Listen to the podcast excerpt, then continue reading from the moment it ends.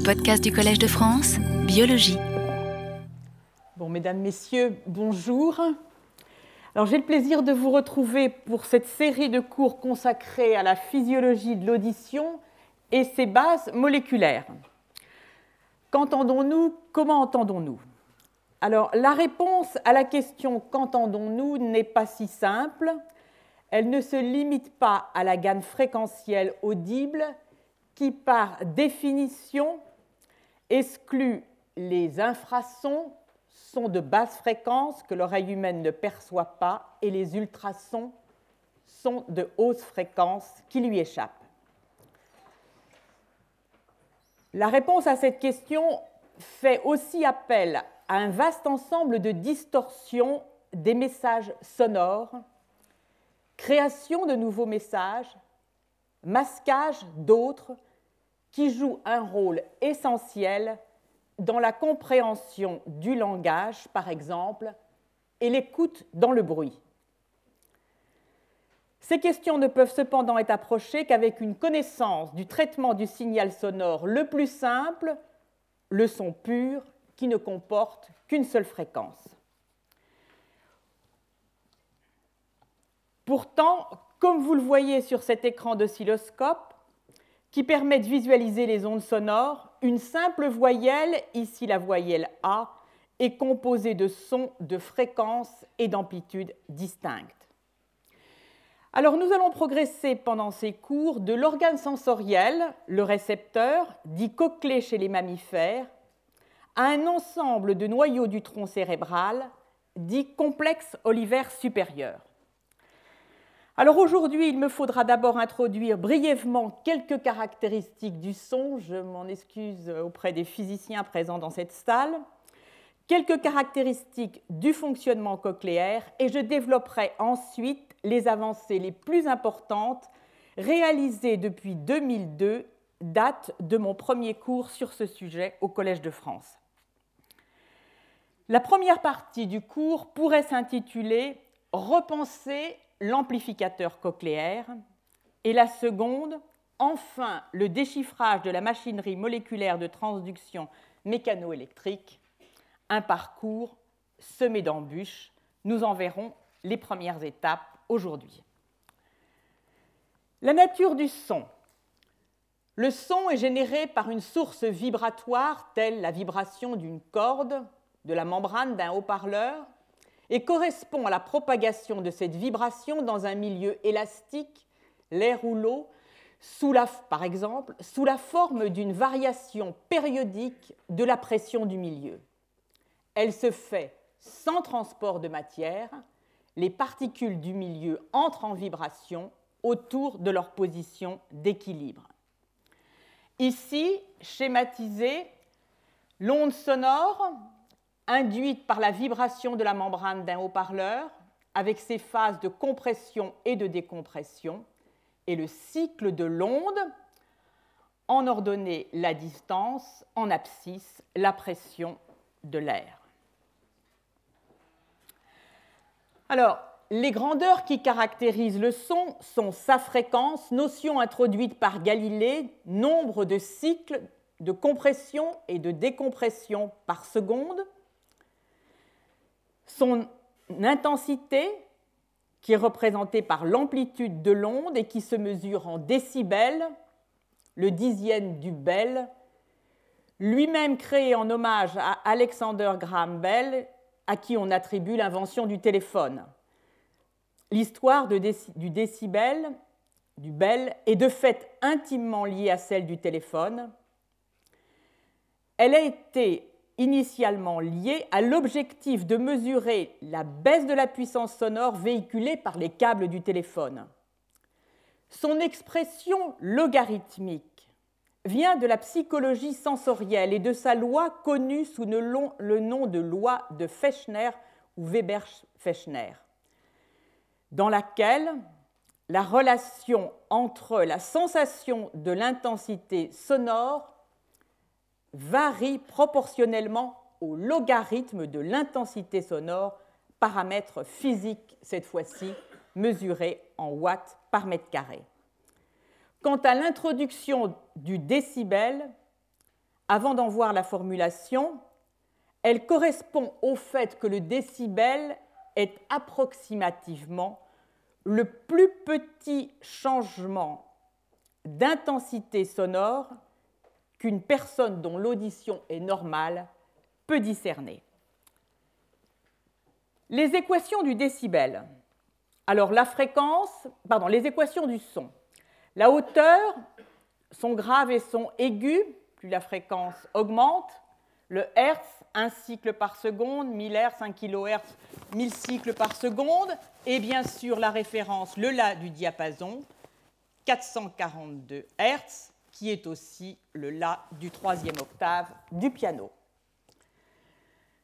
L'intensité du son, l'amplitude de l'onde de pression, elle se mesure en décibels avec deux expressions, l'une dite décibel IL, qui réfère à l'intensité du son, et l'autre, plus communément utilisée, décibel SPL, qui, qui relève de la pression du son.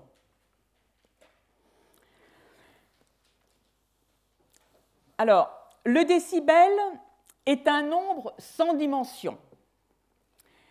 Il représente le logarithme, 10 fois le logarithme à base 10 du rapport de l'intensité sonore par rapport à une intensité de référence lorsqu'il s'agit du décibel IL.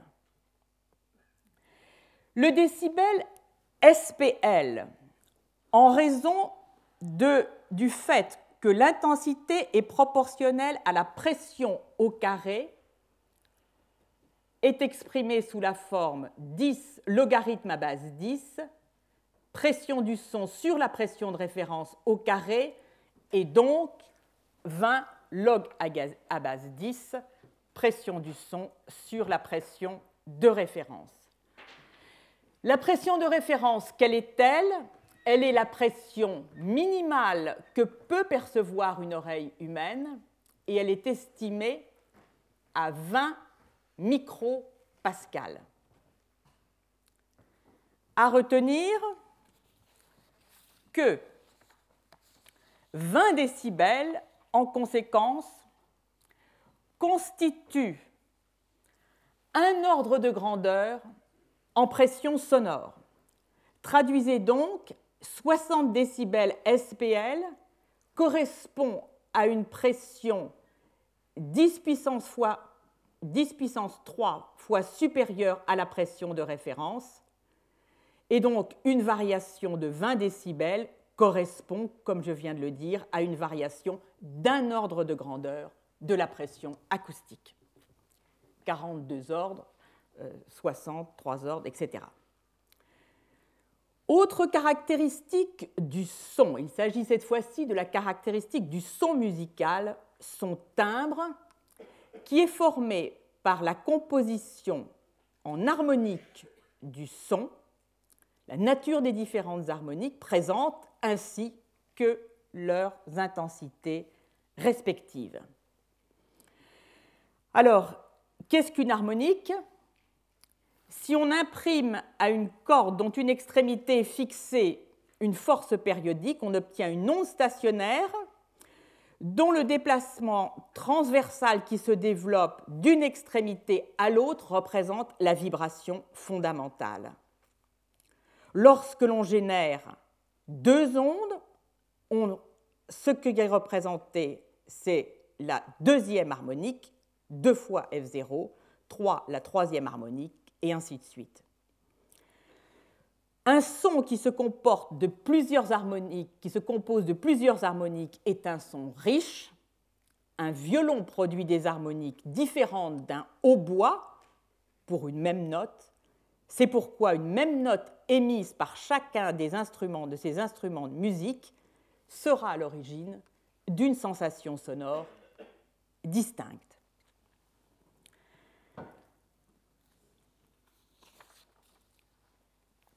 Alors voyons maintenant quelques éléments sur la propagation du son et ses variations, les variations de ces caractéristiques en fonction du milieu traversé. Le milieu traversé peut affecter la vitesse et l'intensité du son qui se propage. Il n'exerce pas de discrimination sur les fréquences sonores. Dans un milieu donné, les sons de diverses fréquences se déplacent à la même vitesse.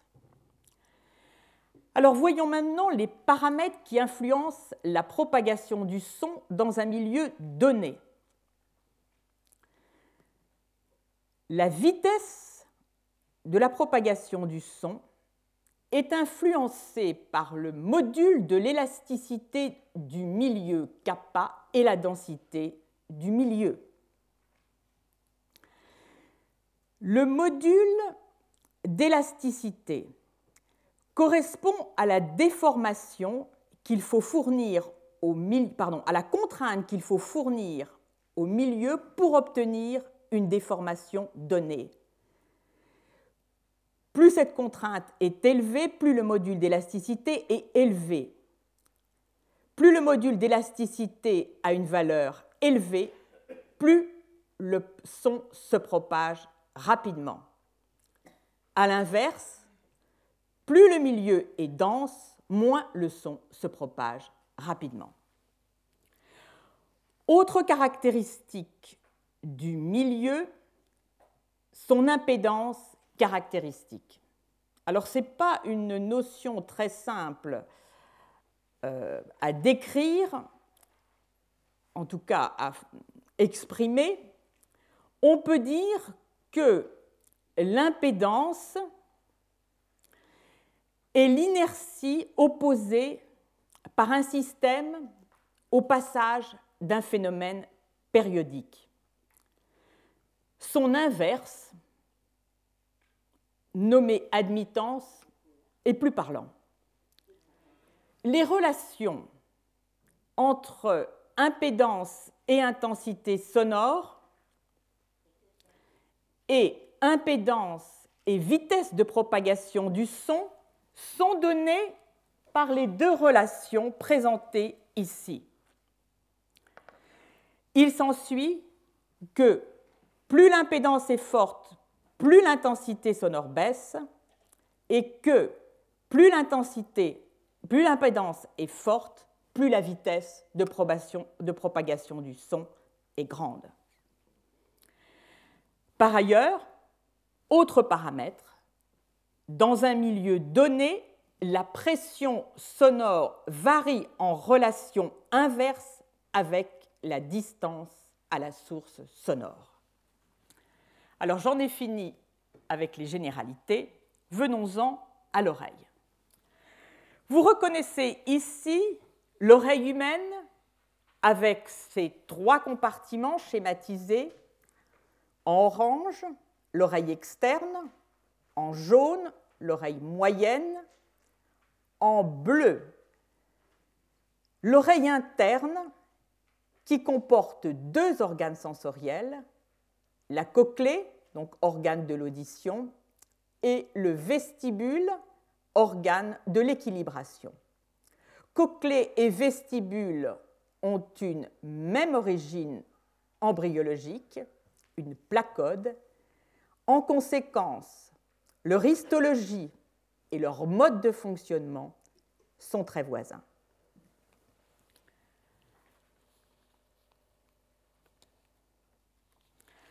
Alors, j'en viens maintenant aux performances de la cochlée. Elles sont extrêmes. La cochlée détecte des variations de pression d'une fraction de milliardième de la pression atmosphérique. La pression atmosphérique 1 bar est égale à 10 puissance 5 pascal et nous avons vu que l'oreille est capable de déceler 20 micropascales. L'énergie acoustique qu'elle peut déceler a une valeur qui est de l'ordre d'une dizaine de fois l'énergie du bruit thermique. La gamme de pression que la cochlée peut déceler s'étend de 1 à 120 décibels SPL, c'est-à-dire, comme nous venons de le voir, sur six ordres de grandeur de pression. Quant à la gamme fréquentielle, elle va de 20 Hz à 20 kHz. Elle couvre donc environ 9,5 octaves. Et pour comparaison, le piano a 7,5 octaves. L'octave, c'est comme le décibel. C'est un nombre sans dimension. Il est désigné par 2 puissance n fois n étant le nombre d'octaves, la fréquence fondamentale. Par exemple, si la fréquence fondamentale est de 500 Hz, 4 octaves au-dessus, la fréquence est 16 fois 400, 800 Hz. Quant à la discrimination fréquentielle de la cochlée, elle est extrême. 0,2% pour des fréquences au maximum de sensibilité de la cochlée, c'est-à-dire des fréquences autour de 1 kHz. Une bonne oreille, jeune et bien entraînée, distingue 1000 Hz de 1002 Hz. Alors, pour comparaison, le demi-ton à certains endroits sur le piano entre la touche blanche et la touche noire représente environ 6% de différence entre une note et sa voisine.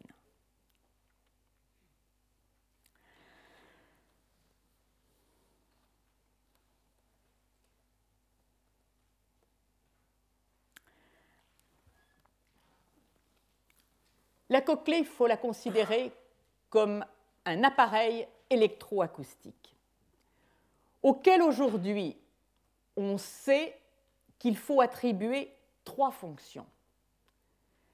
La première, une fonction de microphone, bien entendu puisqu'elle va convertir, comme un microphone, les signaux acoustiques en signaux électriques. Deuxième fonction, celle d'un analyseur fréquentiel. Et c'est à Georg Simon Ohm qui découvrit les lois de l'électricité que l'on doit le fait d'avoir postulé que la cochlée opère comme un analyseur fréquentiel en opérant selon le principe de Fourier de décomposition des ondes complexes proposé 20 ans plus tôt donc en 1823. Troisième fonction de la cochlée, elle se comporte comme un amplificateur. Nous allons parler de l'amplificateur cochléaire. Cette fonction, elle, a été suggérée beaucoup plus tard, seulement en 1948, par Thomas Gold et elle était suggérée sur des bases théoriques. Je vais y revenir. Alors voilà maintenant, voici maintenant la cochlée. La cochlée, elle se loge dans un os dit capsulotique qui a une forme conique que vous voyez ici. Au centre, un axe creux, le modulus, où courent les neurones du ganglion spiral, qui sont les neurones qui vont innerver les cellules sensorielles de la cochlée.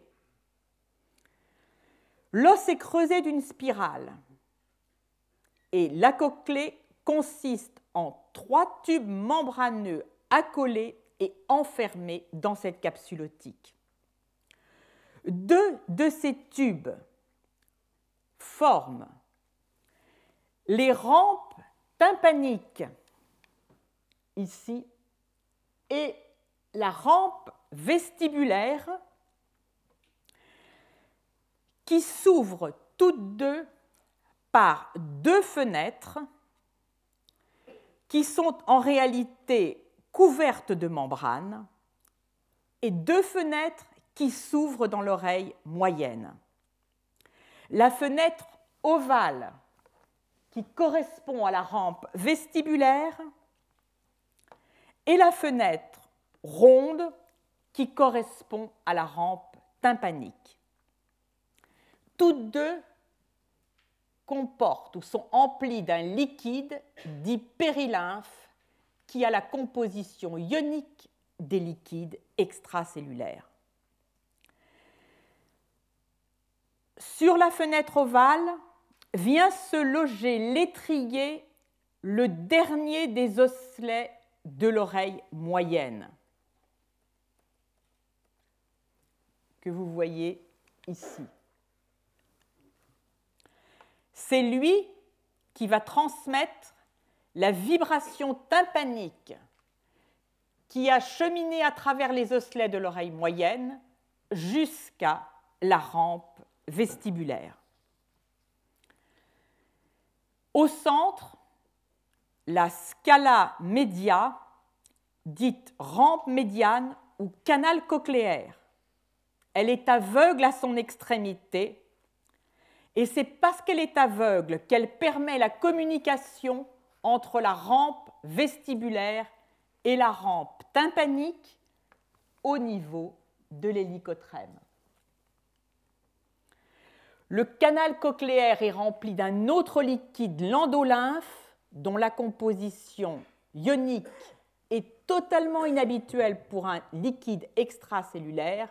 Je vais y revenir.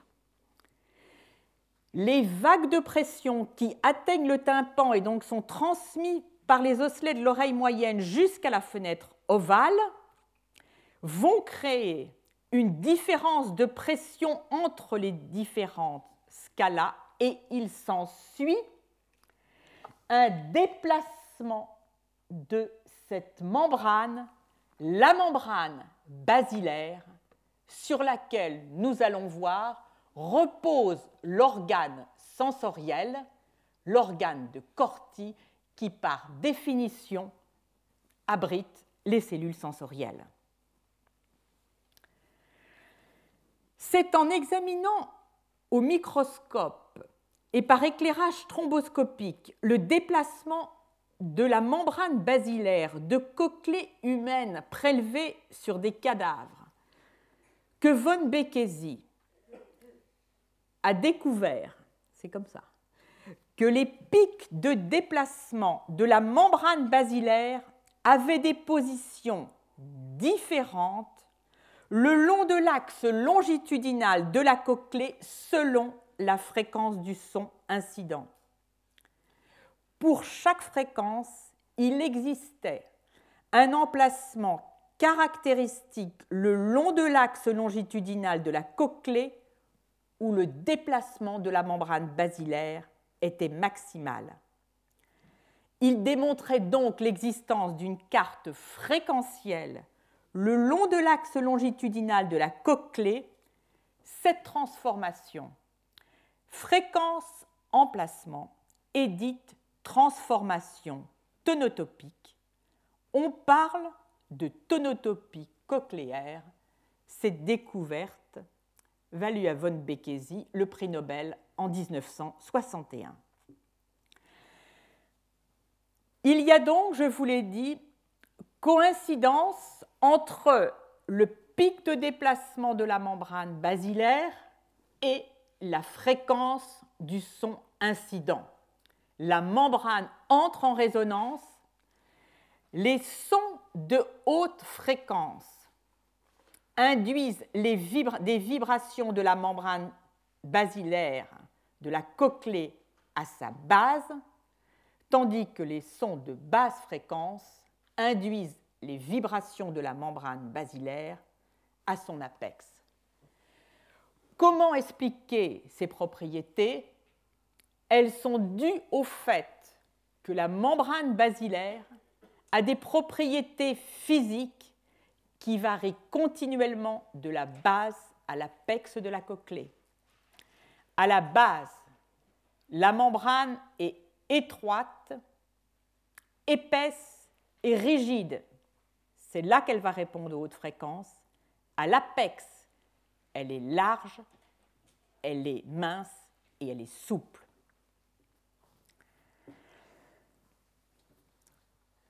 Bien vite, on s'est aperçu que ces données suscitaient un certain nombre d'interrogations.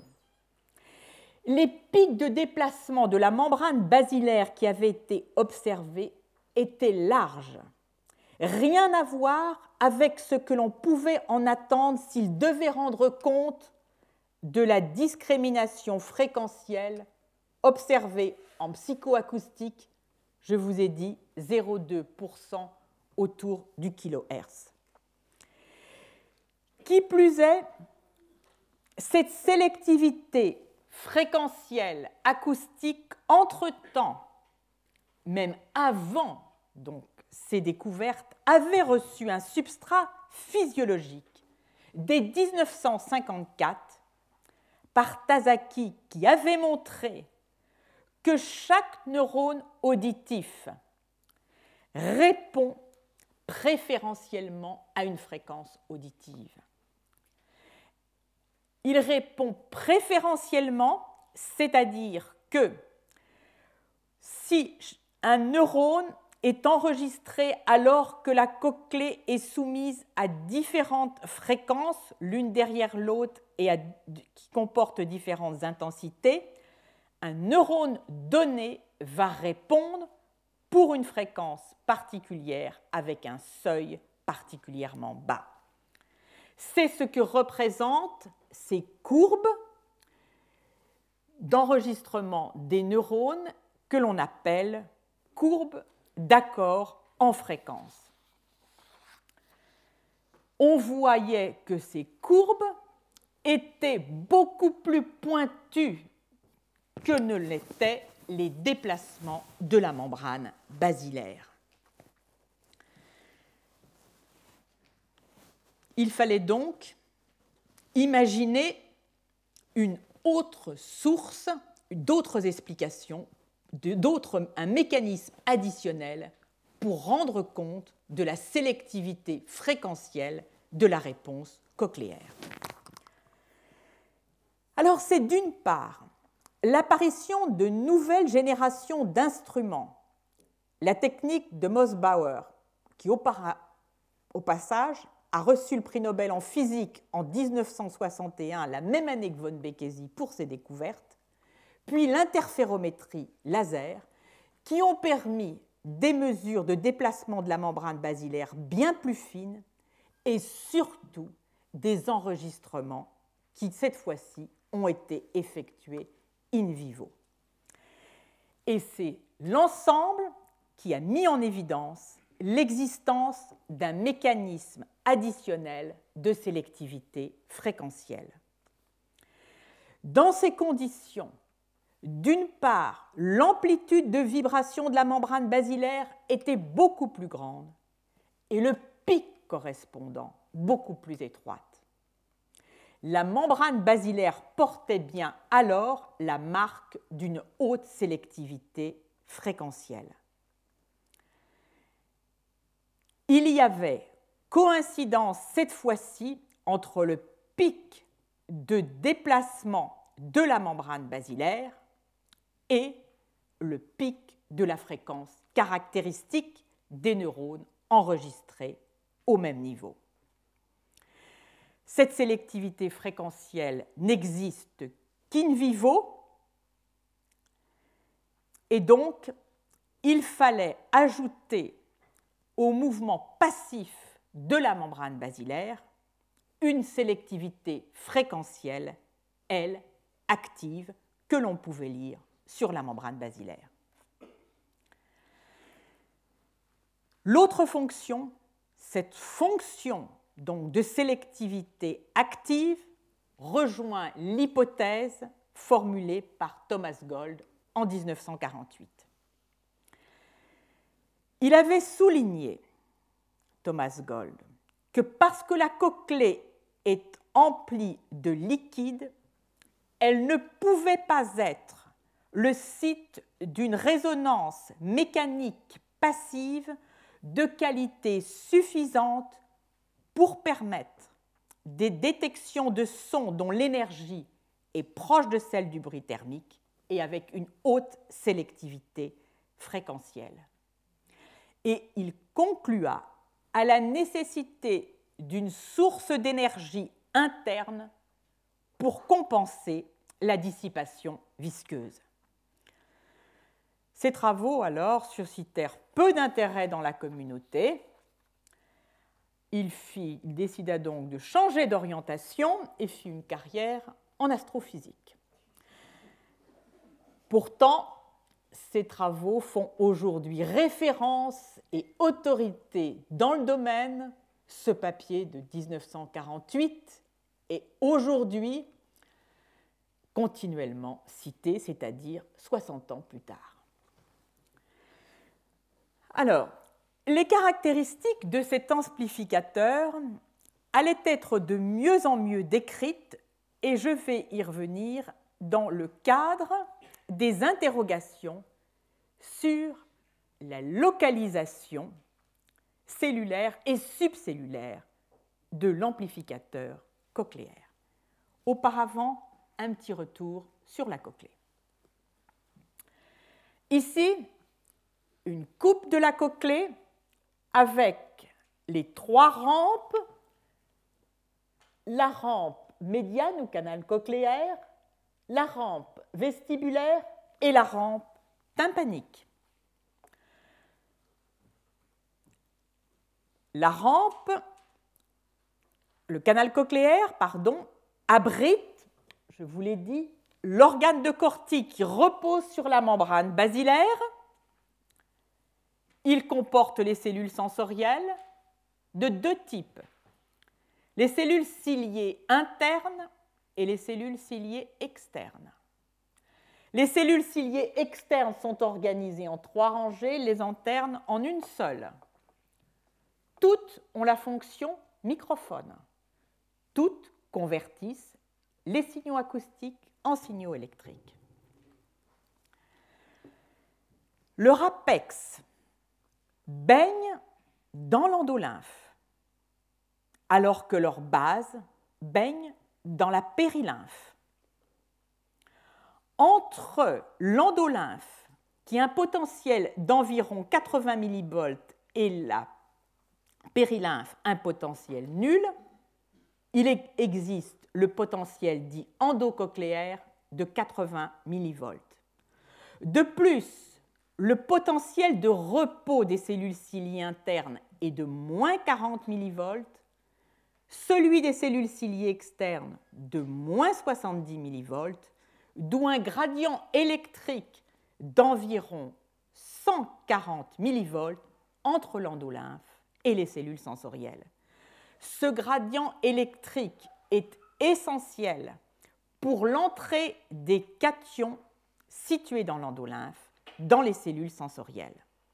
Ces cations vont pénétrer à travers le canal de transduction mécanoélectrique.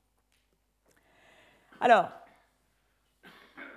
la composition ionique, je vous l'ai dit, de l'endolymphe est très particulière et mérite qu'on s'y arrête un instant. Contrairement à la périlymphe, dont la composition ionique est celle d'un milieu extracellulaire standard, riche donc en sodium et pauvre en potassium, l'endolymphe est très riche en potassium. Et autres éléments sa concentration calcique est particulièrement faible, et c'est un point que je vous demande de retenir, toute la mécanotransduction électrique dans laquelle le calcium joue un rôle essentiel s'opère dans un milieu dont la concentration calcique a été évaluée à environ 25 à 30 micromolaire. L'ouverture des canaux de mécanotransduction va livrer passage aux cations de l'endolymphe, principalement le potassium, mais aussi le calcium, qui joue, comme je viens de le dire, un rôle essentiel dans la mécanotransduction. Il s'ensuit une dépolarisation des cellules, puis l'ouverture des canaux calciques dépendant du voltage, entrée de calcium cette fois-ci à la base de la cellule, qui va provoquer la fusion des vésicules synaptiques avec la membrane présynaptique et naissance d'un influx nerveux sur les euh, neurones. L'organe, l'organe de Corti est en fait pris en sandwich entre deux matrices extracellulaires. L'une, la membrane basilaire, dont j'ai largement parlé, qui elle est une matrice, et l'autre, un gel, un véritable gel, la membrane tectoriale. Vous voyez ici les cellules sensorielles en rouge, externes et internes, qui sont entourées de cellules de support ou de soutien, et de soutien, et l'innervation qui est essentiellement afférente pour les cellules ciliées internes, qui sont les véritables cellules sensorielles, c'est-à-dire qui vont transmettre une information au cerveau via ces neurones afférents, alors que, comme nous allons le voir, les cellules ciliées externes ne reçoivent quasiment pas d'afférence, mais des efférences, et elles sont les amplificateurs cochléaires. Rappelons-nous que la cochlée ne comporte que de l'ordre de 3000 cellules ciliées internes, donc authentiques cellules sensorielles, pour répondre donc à cette gamme de fréquences de 20 à 20 kHz. La cellule sensorielle est coiffée donc d'une touffe ciliaire qui baigne dans l'endolymphe. Cette touffe ciliaire, la voici ici en microscopie électronique, une structure dont l'architecture est vraiment euh, tout à fait remarquable. Mais j'aimerais insister sur le fait que l'architecture de la touffe ciliaire des cellules ciliées internes et celle des externes est très différente. Ce que vous voyez ici, ce sont des microvillosités rigides que l'on appelle stéréociles, qui composent la touffe ciliaire et sont organisées en rangées de taille croissante. Microvillosités parce que remplies de filaments d'actine, dont la, la, polarité est uniforme avec leur extrémité plus au sommet des stéréociles. Et donc, interne et externe ont une morphologie de la touffe ciliaire distincte, très régulière en ce qui concerne les cellules ciliées externes, dont on remarquera que les stéréociles ont tous le même diamètre et organisés très régulièrement. En revanche, la cellule ciliée interne, sa touffe ciliaire, est composée de stéréociles très inhomogènes, inhomogènes en diamètre et en taille, bien sûr, et aussi non homogènes à l'intérieur d'une même rangée. De plus, on évalue à 3, en règle générale, le nombre des rangées de stéréociles pour la cellule ciliée externe et à 4 pour l'interne.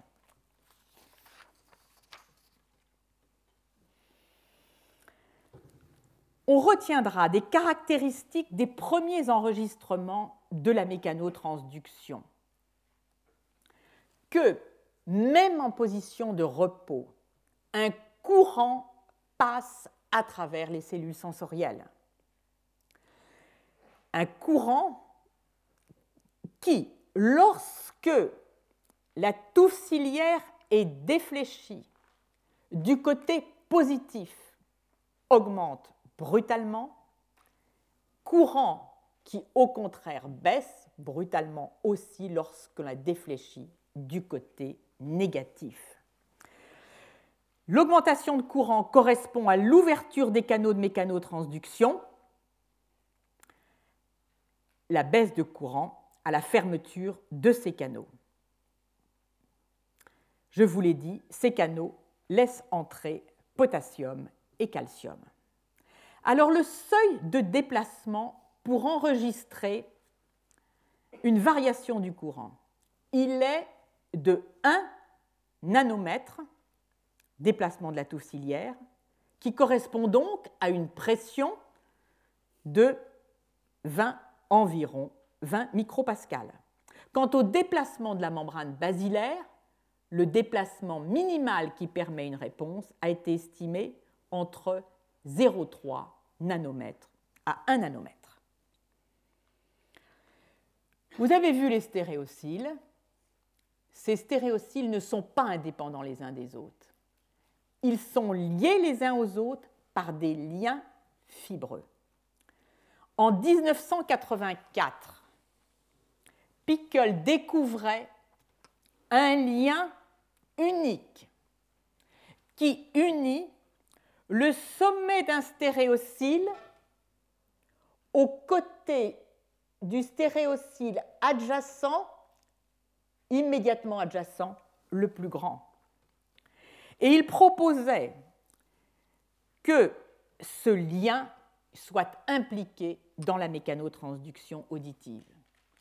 Juste pour mesurer l'absence de proportionnalité euh, souvent observée en science entre euh, l'importance des découvertes et la, reconnaissance des journaux euh, où elles sont publiées, cet article a été publié dans la revue la plus modeste du champ que l'on appelle Hearing Research. Et nous verrons la semaine prochaine que beaucoup d'erreurs ont été publiées dans la revue la plus prestigieuse, Nature.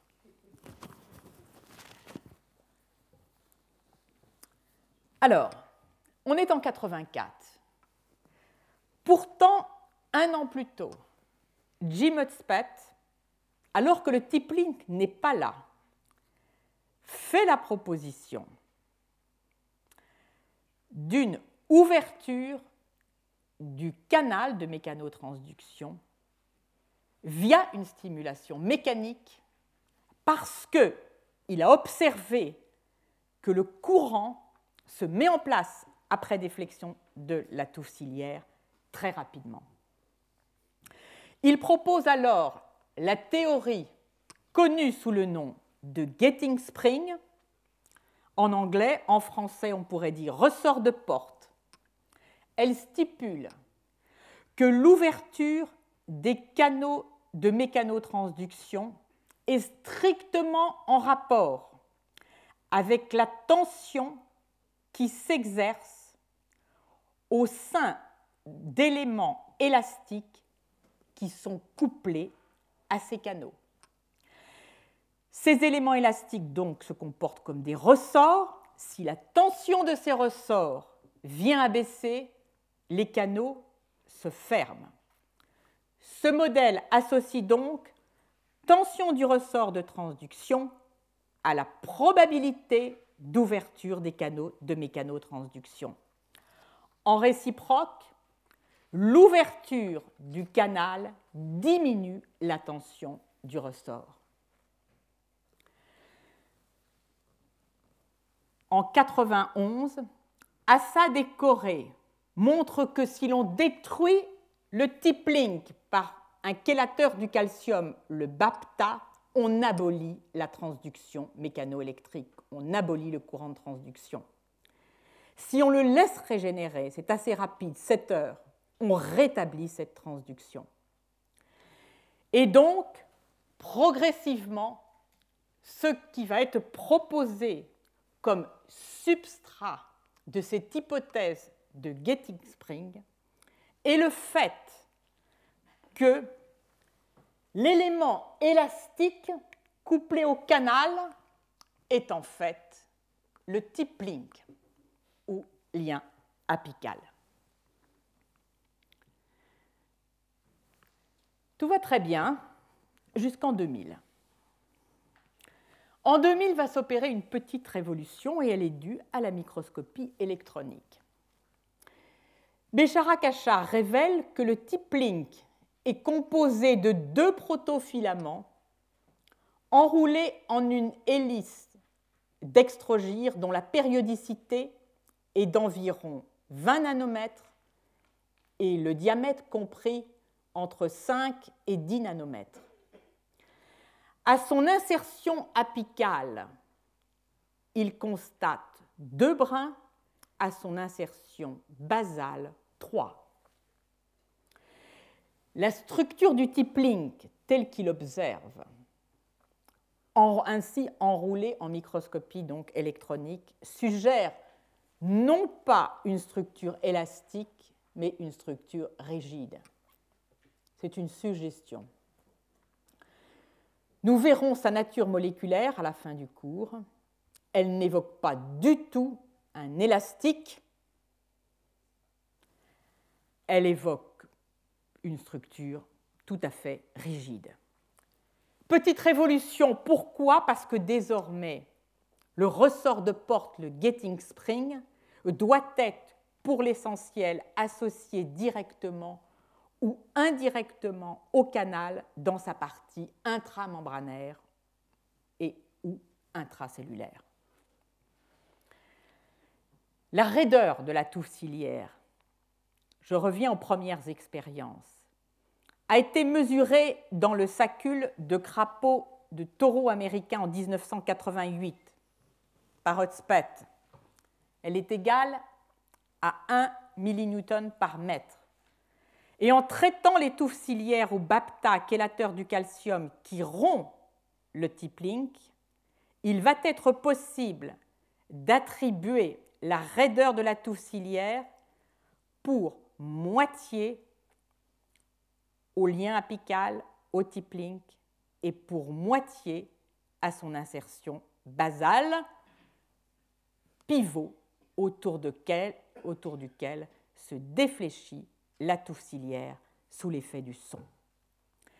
Alors je tiens à souligner le fait que ces mesures ont été faites alors que les liens latéraux avaient été supprimés, j'en ai pas encore parlé, je vais en parler, mais supprimés entre les stéréocyles. En effet, la touffe ciliaire possède non seulement ce lien unique qui a été rapidement incriminé comme étant un élément de la mécanotransduction parce qu'il est situé dans l'axe de déflexion de la touffe soumise au son. Il contient non seulement ce lien unique, mais quantité de liens latéraux. Liens latéraux très dynamiques dans leur apparition et leur disparition. On connaît aujourd'hui, on a quelques éléments de leur nature moléculaire. Certains sont présents très précocement, durant le développement de la touffe ciliaire, d'autres ultérieurement puis disparaissent, d'autres persistent chez l'adulte. Ces liens, lorsque les mesures de raideur et de contribution à la fois du lien apical et du pivot d'insertion ont été faites, ces liens avaient été éliminés par le traitement enzymatique. Je reviens maintenant à l'amplificateur cochléaire. Alors l'amplificateur cochléaire, avec les mesures du déplacement de la membrane basilaire faites in vivo, on sait donc qu'il amplifie la stimulation sonore, il doit consommer de l'énergie. On sait, beaucoup d'expériences l'ont démontré, qu'il se situe dans ces cellules ciliées externes que l'on appellera dorénavant amplificateurs cochléaires.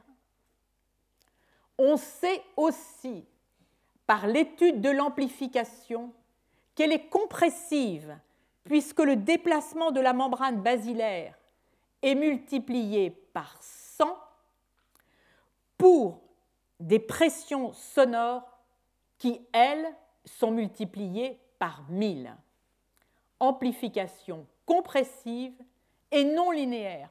Non linéaire, pourquoi?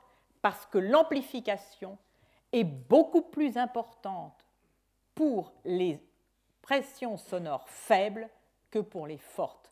Le facteur d'amplification, qu'on appelle gain, est beaucoup plus important pour les faibles pressions sonores.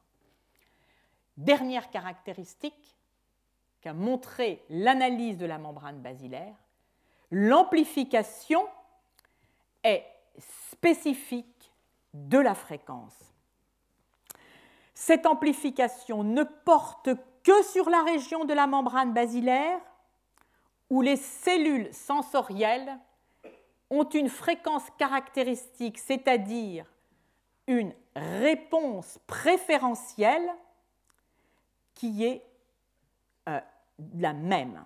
En d'autres en d'autres termes, l'amplification augmente la sélectivité en fréquence de la réponse cochléaire.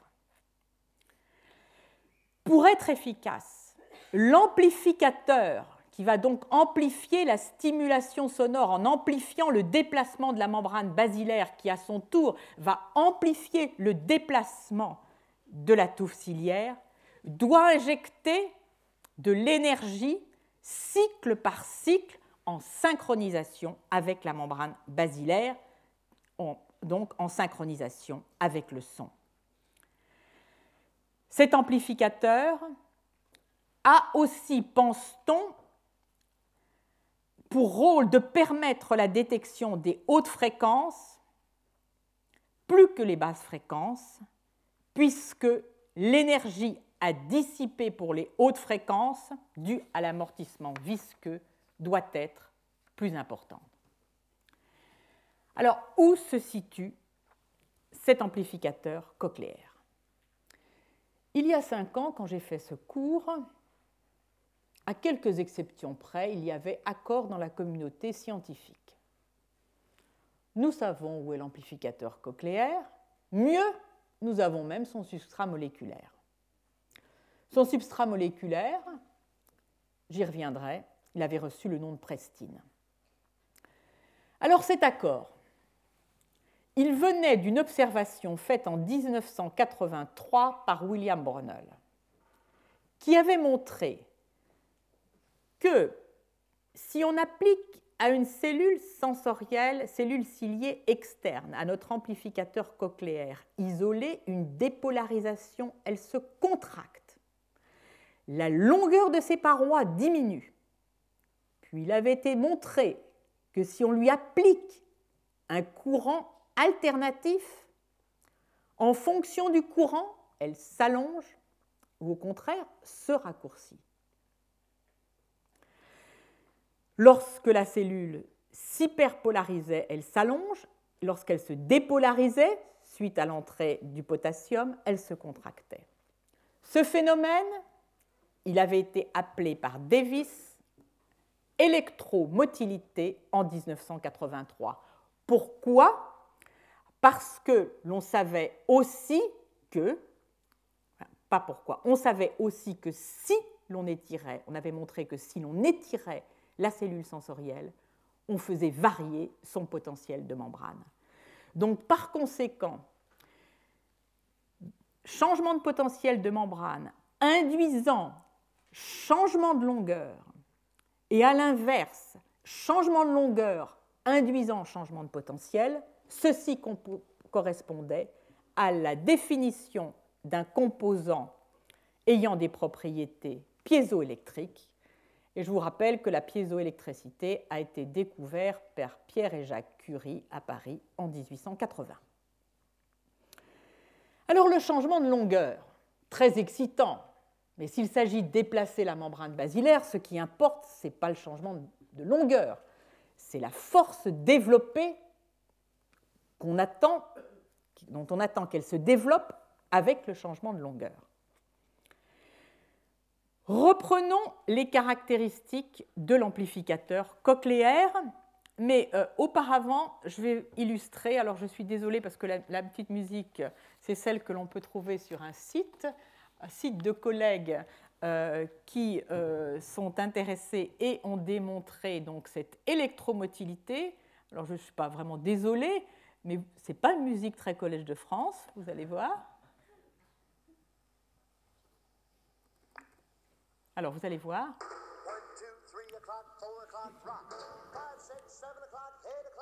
Vous voyez la touffe ciliaire, pardon, le,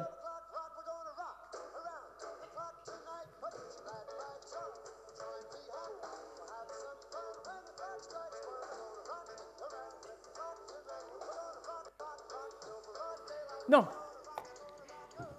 Ceci a le mérite, je pense, de frapper les esprits. Donc, euh, voici ici euh, une cellule ciliée externe dont vous voyez la contraction des parois, donc euh, lorsqu'il y a stimulation sonore.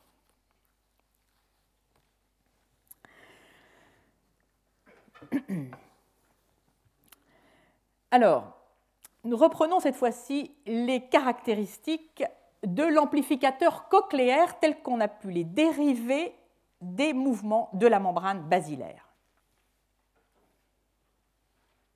Qu'elle puisse amplifier la stimulation sonore, consommer l'énergie, le mécanisme que l'on a vu, pourquoi pas? Se développe dans les cellules ciliées externes, l'électromotilité n'existe que dans les cellules ciliées externes.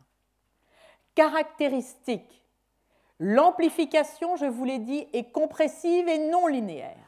Et ce qui va nous intéresser, c'est le caractère de non-linéarité. La non-linéarité, il y a non-linéarité dans la relation changement de longueur, changement de voltage. Il y a, pardon, il y a donc non-linéarité décrit comme cela initialement, entre changement donc de longueur et changement de voltage, avec en moyenne par millivolt un changement de longueur de 18 nanomètres. Il y a aussi changement, et je vais le commenter un peu plus loin, entre la force produite, pardon, il y a force produite par dépolarisation. Cette force produite est estimée à 100 piconewtons par millivolt. Mais là survient un problème. Dit au départ non linéaire, en reprenant les mesures, il s'avère que dans les conditions physiologiques, dans les conditions de dépolarisation physiologique, la force produite par millivolt est pratiquement linéaire. Cette force est-elle suffisante pour déplacer la membrane basilaire?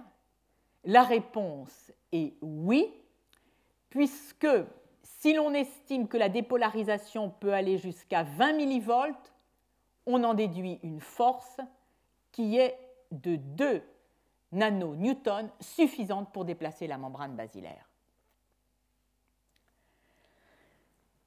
Donc le point essentiel est le fait que il n'y a pas de non-linéarité entre force et changement de voltage. L'amplification est-elle spécifique de fréquence? Si on lui applique une fréquence donnée, oui, fréquence électrique donnée, cycle de donc, courant alternatif, oui, la contraction des contractions suit la fréquence du courant électrique.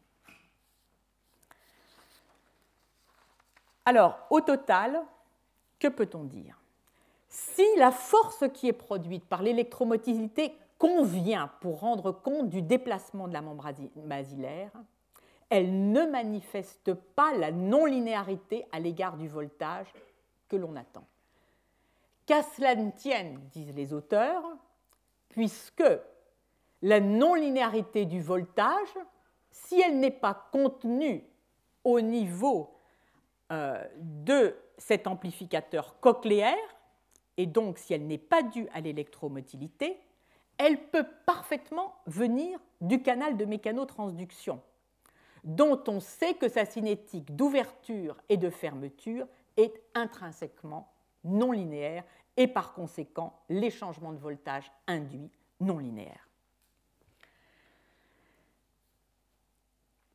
Jusque-là, tout colle, sauf une chose. L'électromotilité si donc elle est en quelque sorte due à la dépolarisation engendrée par l'ouverture et la fermeture du canal de mécanotransduction, cette dépolarisation doit se propager depuis les stéréociles jusqu'aux parois de la cellule ciliée externe où se logent les éléments qui vont conduire à cette électromotilité, allongement et raccourcissement euh, de cette cellule ciliée externe. Or, nous l'avons vu, qu'il est aussi indispensable que cette réponse s'opère cycle par cycle, en tout cas avec l'idée que l'on a que c'est bien cycle par cycle que s'amplifie grâce à l'amplificateur cochléaire le déplacement de la membrane basilaire. In vitro, je vous l'ai dit, pas de problème avec du courant alternatif jusqu'à 73 kHz, on a bien une contraction et une décontraction de la cellule ciliée externe.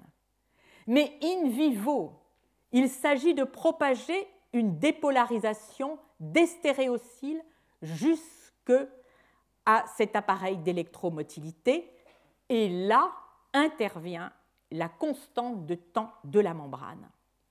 Elle est le produit de la résistance membranaire par la capacité membranaire.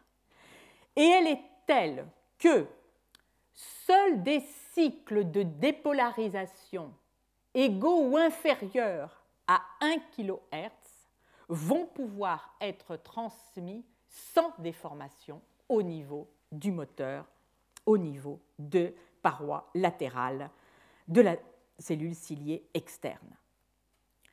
Il s'ensuit donc, et là c'est l'immense paradoxe, que la cellule ciliée externe vis-à-vis de l'électromotilité se comporte en quelque sorte comme un filtre passe-bas, c'est-à-dire qu'elle ne laisse passer que les fréquences basses sans déformation.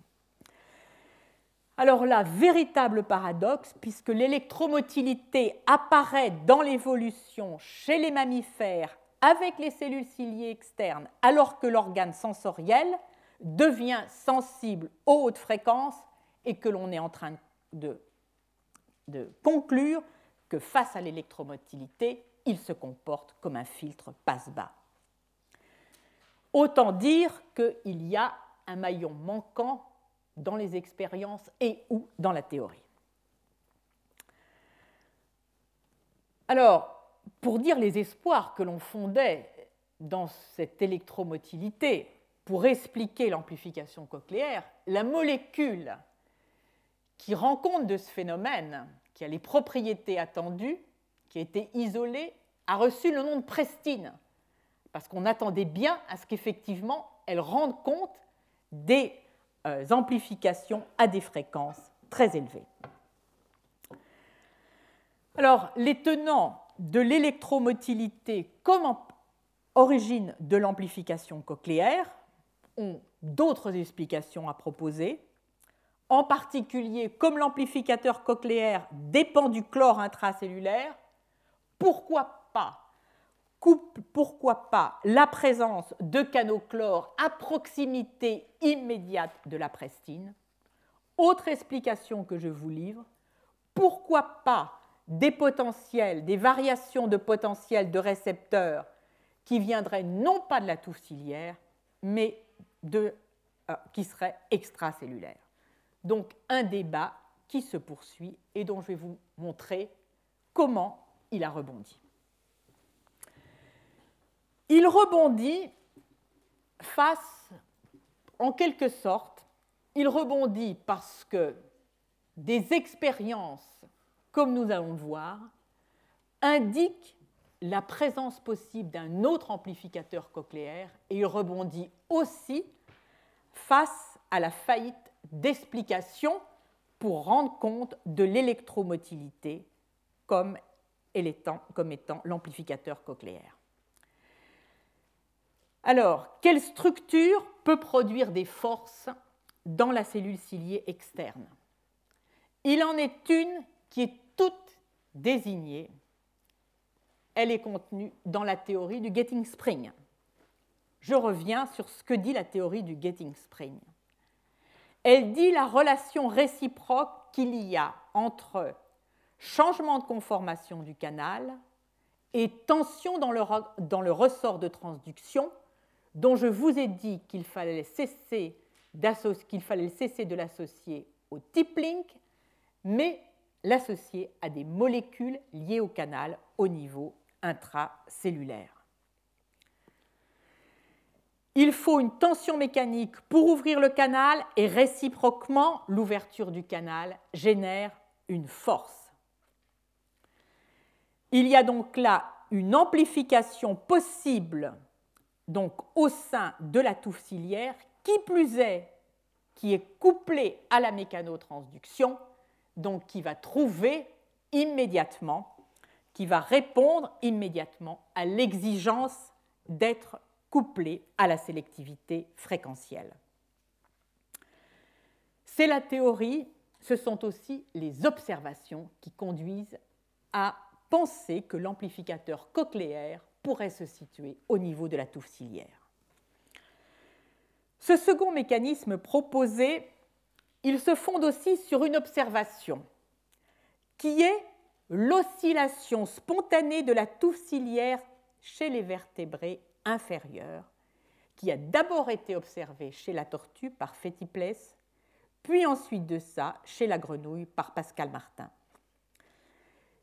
Cette oscillation on tente aujourd'hui à l'expliquer par le travail effectué par le ressort de porte qui s'applique sur le canal de mécanotransduction et qui donc, je vous le redis, par sa, par sa tension contrôle la probabilité d'ouverture de ce canal. Puisque la touffe ciliaire oscille spontanément, ceci signifie qu'elle fournit un certain travail. Ceci n'a été observé que dans des conditions très particulières, particulières au plan expérimental, mais qui en réalité miment au plus près les conditions in vivo en ce qui concerne l'environnement ionique, puisque les oscillations spontanées de la touffe ciliaire du sacule de grenouille ont été observées dans une situation dans laquelle endolymphe et périlymphe étaient séparés endolymphe et périlymphe artificiels étaient reconstitués avec leur composition ionique appropriée. Le sacule de grenouille est sensible à des fréquences allant de 5 à 130 Hz. Ces touffes ciliaires ont des oscillations spontanées qui vont de 50 à 50 Hz et une amplitude qui peut aller jusqu'à 80 nanomètres. Ces oscillations spontanées sont bruitées. Alors l'amplification là-dedans. Le fait que ces oscillations puissent véritablement amplifier un signal sonore a été démontré par des expériences réalisées par Pascal Martin dans le laboratoire de Jim Hudspeth en 1999. La stimulation de la touffe ciliaire du sacule de grenouille par une fibre flexible à une fréquence donnée conduit, lorsque la fréquence du stimulateur est proche de la fréquence caractéristique de l'oscillation spontanée de la touffe ciliaire, à un mouvement de la touffe ciliaire dont l'amplitude est plus importante que l'amplitude imposée par le stimulateur. Il y a donc bien amplification du mouvement de la touffe ciliaire et cette amplification comporte bien un mécanisme, dans son mécanisme propre une composante fréquentielle, puisque sont amplifiées préférentiellement les stimulations dont la fréquence est la fréquence d'oscillation spontanée de la touffe ciliaire particulière testée. En d'autres termes, on observe un phénomène de résonance de la touffe ciliaire. Alors, très bien, elle résonne, quel gain, puisqu'il s'agit aujourd'hui, dans l'amplification, d'obtenir un certain gain. Le gain obtenu par ce mécanisme est malheureusement modeste, mais je vous rappelle que nous sommes ici chez la grenouille, il est d'environ 5 à 10. Alors, brièvement, comment ces oscillations sont-elles liées au canal de mécanotransduction? Elles disparaissent si on bloque le canal de mécanotransduction par la gentamicine. Elles sont très dépendantes de la concentration calcique extracellulaire dont on sait qu'elle régule les propriétés du canal. Enfin, il a été démontré que la force appliquée, si on porte la courbe force appliquée en fonction du déplacement, il existe une raideur négative sous l'effet de l'ouverture du canal et qui est bien propre à amplifier le mouvement de la touffe ciliaire euh, euh, impulsée par le stimulateur. Donc la question qui s'est posée est la suivante. Peut-on, existe-t-il dans les cellules ciliées externes des mammifères une amplification ou en tout cas des éléments qui laissent penser que l'amplificateur cochléaire pourrait se situer au niveau de la touffe ciliaire. Alors, qu'est-ce que comporte cette interrogation? Elle comporte la chose suivante. Comme nous l'avons vu, elle sous-entend que la relation force-déplacement de la touffe ciliaire des cellules ciliées externes va être elle aussi non linéaire. Que la force qui va être générée est suffisante pour qu'elle puisse rendre compte de cette amplification d'un facteur 100 dont je vous ai parlé. Qu'elle soit aussi suffisamment rapide pour être opérante cycle par cycle. Voici donc les caractéristiques qui ont été recherchées au niveau des cellules ciliées externes. Alors, avant de répondre à cette question, je vais présenter brièvement les dispositifs expérimentaux utilisés et il me faut introduire une autre notion qui est celle de l'adaptation. La raison pour laquelle il me faut introduire la notion d'adaptation est le fait qu'au cours des dernières années ont été mis en parallèle l'adaptation et la fréquence caractéristique de la cellule. La constante d'adaptation reflète et reflétée par la, fréquence caractéristique de la cellule sensorielle.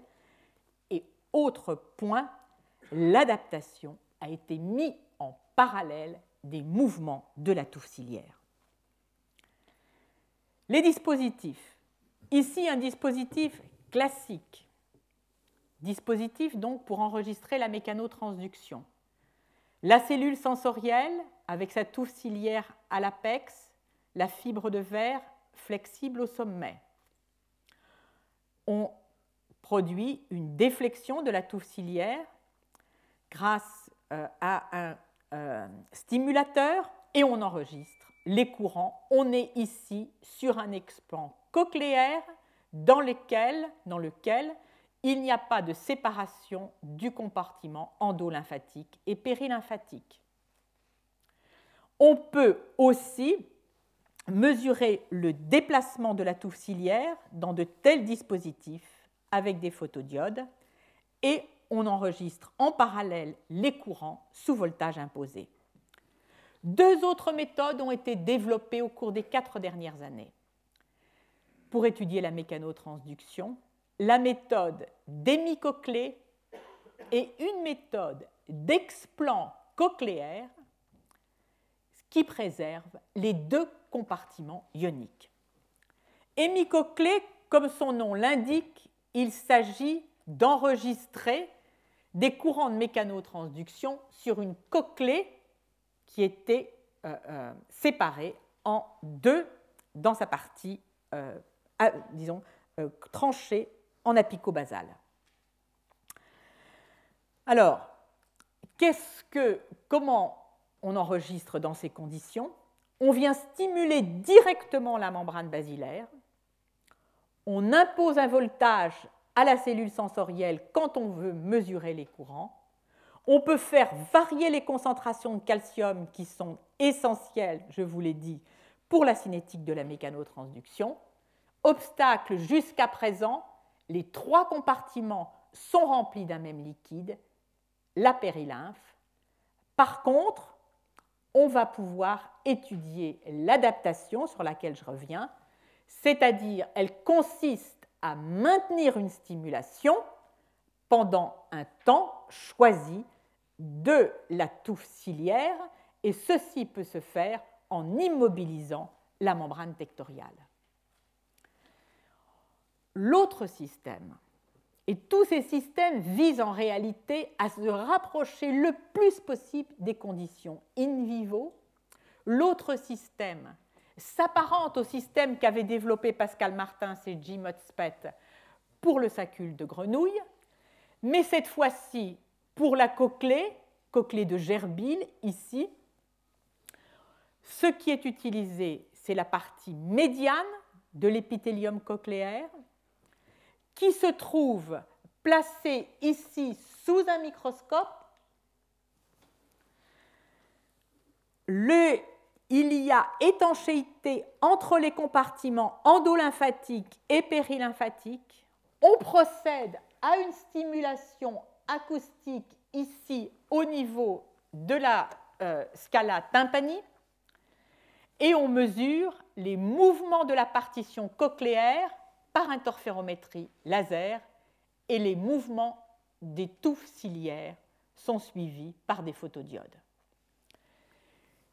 Quoi qu'il en soit, on peut, lorsqu'on stimule une touffe ciliaire, enregistrer les courants comme suit. La touffe ciliaire au repos, il existe un certain courant. On la défléchit dans le sens positif, dans le sens des plus grands stéréociles. On exerce une tension sur le canal, sur le ressort de transduction entre du potassium et du calcium qui correspond à ce courant enregistré très rapidement. Puis, l'adaptation, qu'est-ce que c'est? C'est le fait que lorsque l'on maintient la stimulation, on observe une baisse de courant, c'est-à-dire que les canaux se referment. L'adaptation, elle existe dans tous les systèmes sensoriels et elle permet à ces systèmes de restaurer leur sensibilité à de petites stimulations transitoires alors qu'une large stimulation statique se maintient. Alors, ici, le rôle du processus d'adaptation va être de fermer les canaux après déflexion positive ou au contraire de les ouvrir après déflexion négative, mais aussi de restaurer la probabilité d'ouverture des canaux à leur valeur de repos. Et ceci est tout à fait essentiel. Alors pour illustrer l'adaptation, on prend souvent, et son rôle, on prend souvent l'exemple du sacule. Par exemple, ce qui est souvent cité, c'est l'exemple du sacule, euh, donc, qui est un organe vestibulaire, qui est euh, très semblable dans son fonctionnement, je vous l'ai dit, à la cochlée. Il peut déceler, il décèle les accélérations verticales, et en particulier, il, décèle, il détecte le champ de gravité terrestre. Mais si on modifie d'un million de fois le champ de un, millionième le champ de gravité terrestre, il est capable de les déceler. Et ceci est dû au processus d'adaptation. Donc, les canaux, alors comment est-ce que l'on voit que l'adaptation de fait restitue bien la probabilité d'ouverture des canaux? Ceci est illustré de la façon suivante. Ici, on ordonnait le courant par rapport au déplacement de la touffe ciliaire. En blanc, courant immédiatement enregistré ici, en vert, après que l'on ait maintenu une déflexion de la touffe ciliaire. Que voit-on? Il y a une simple translation sans déformation de cette courbe courant-déplacement. Donc le processus d'adaptation restaure bien les, les propriétés du canal, la probabilité d'ouverture du canal et également sa sensibilité. Alors, si on revient à processus d'adaptation, il suit en règle générale, enfin en tout cas on peut décrire deux phases, il a un caractère bimodal. Chaque mode correspond à une constante de temps d'adaptation tantôt rapide, tantôt lente. avec des différences dans la constante de temps qui sont tantôt la constante de temps rapide est de l'ordre de la milliseconde, voire moins. Quant à la constante de temps lente, elle excède plusieurs dizaines de millisecondes. Alors, pourquoi tester l'hypothèse d'un amplificateur dans la touffe ciliaire avec la en relation avec les processus d'adaptation. Parce que je vous l'ai dit, l'adaptation est capable, ceci a été montré chez les vertébrés inférieurs, d'induire des mouvements dans la touffe ciliaire. Et donc, ce qui a été fait récemment, c'est de rechercher quelles étaient les propriétés des canaux de mécanotransduction chez les mammifères? Aucun n'avait été enregistré avant ce que je vais vous montrer, excepté par Cornécross, mais avec un système qui ne permet pas, que je ne vais pas décrire, mais qui ne permet pas véritablement d'étudier l'adaptation. Et là, j'en viens aux travaux de Fétipless et de Peter Dallos, qui ont pour la première fois produit les caractéristiques de la conductance unitaire des canaux des cellules ciliées internes et externes. Retenez les faits suivants. L'interne a une conductance, la cellule ciliée interne, la véritable cellule sensorielle, a une conductance deux fois plus élevée que la cellule ciliée externe. Cette conductance, elle est modulée comme pour les vertébrés inférieurs par la concentration calcique. Lorsque le calcium extracellulaire baisse, la conductance s'élève. La conductance unitaire des cellules ciliées internes, elle est indépendante de la fréquence caractéristique. C'est une constante. Au contraire, celle des cellules ciliées externes augmente avec leur fréquence caractéristique. En rapport direct avec ce que je vous ai dit, c'est-à-dire le parallélisme que l'on attendait entre constante d'adaptation et fréquence caractéristique.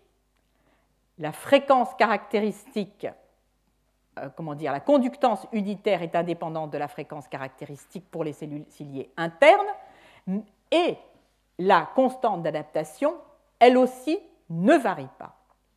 Quant aux cellules ciliées externes, au contraire, la constante d'adaptation varie avec la fréquence caractéristique et cette constante d'adaptation peut être de 50 microsecondes.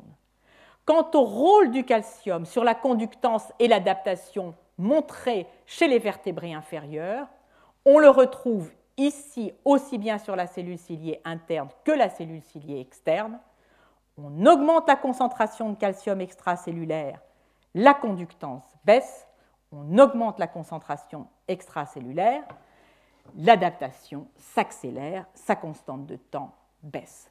Donc, en réalité, la cellule ciliée interne apparaît aujourd'hui finalement comme une cellule euh, relativement monotone dans ses propriétés, alors que la cellule ciliée externe, elle, présente des variations importantes et de conductance et euh, d'adaptation en fonction de la fréquence caractéristique.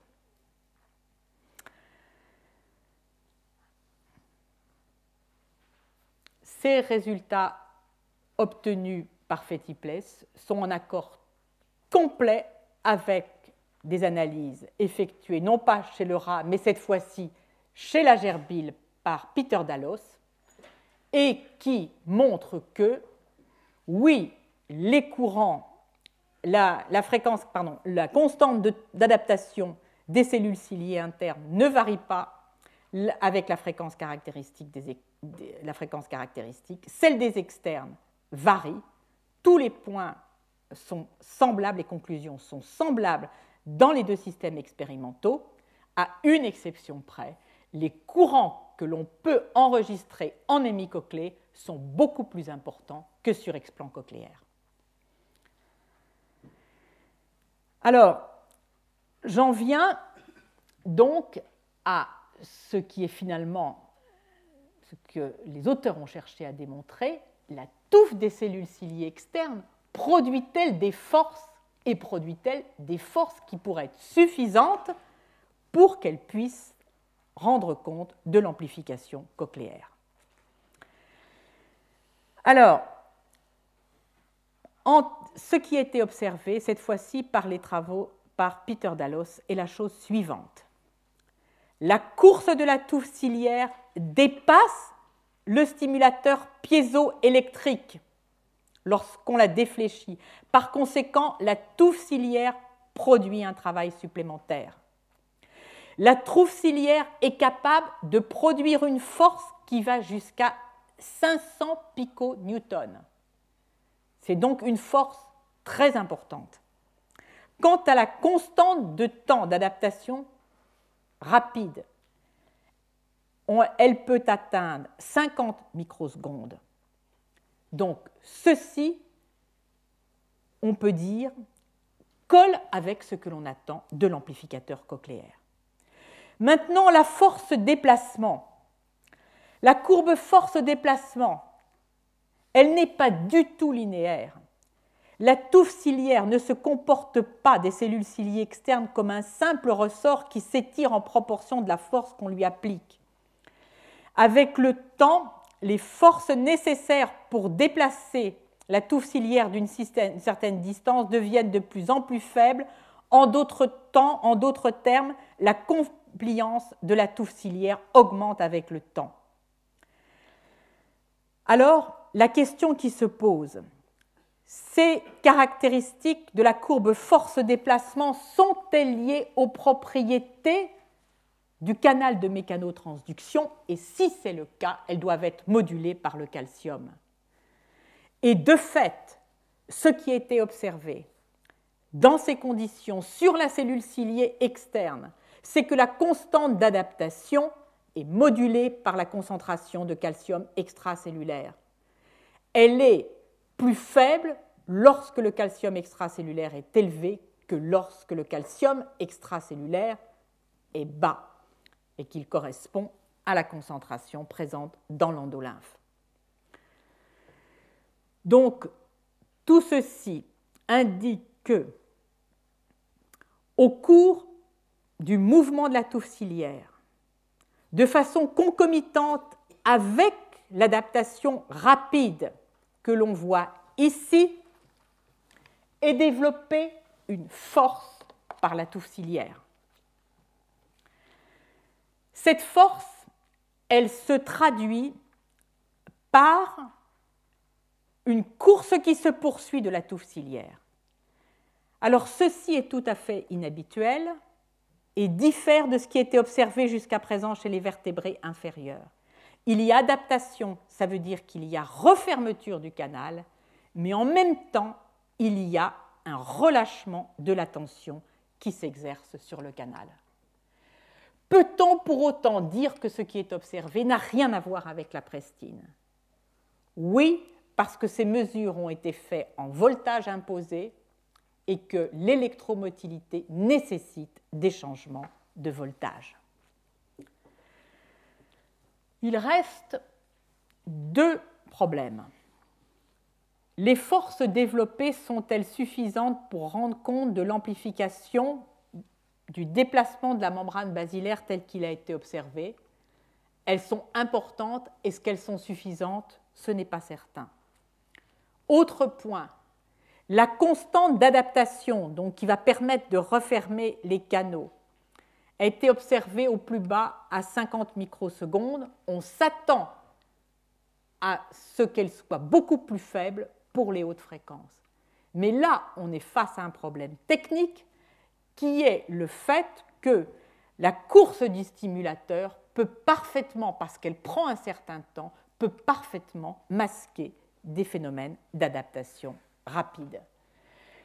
Alors je croyais que je serais en mesure d'aborder les, euh, avancées au niveau moléculaire. Euh, je crois que c'est plus possible, euh, puisque voilà une heure et demie que je discute des avancées physiologiques.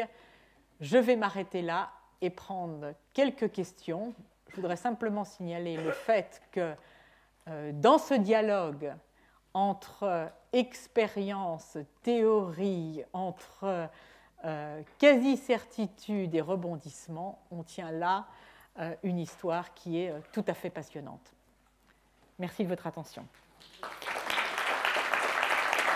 Retrouvez tous les podcasts du Collège de France sur www.collège-de-france.fr.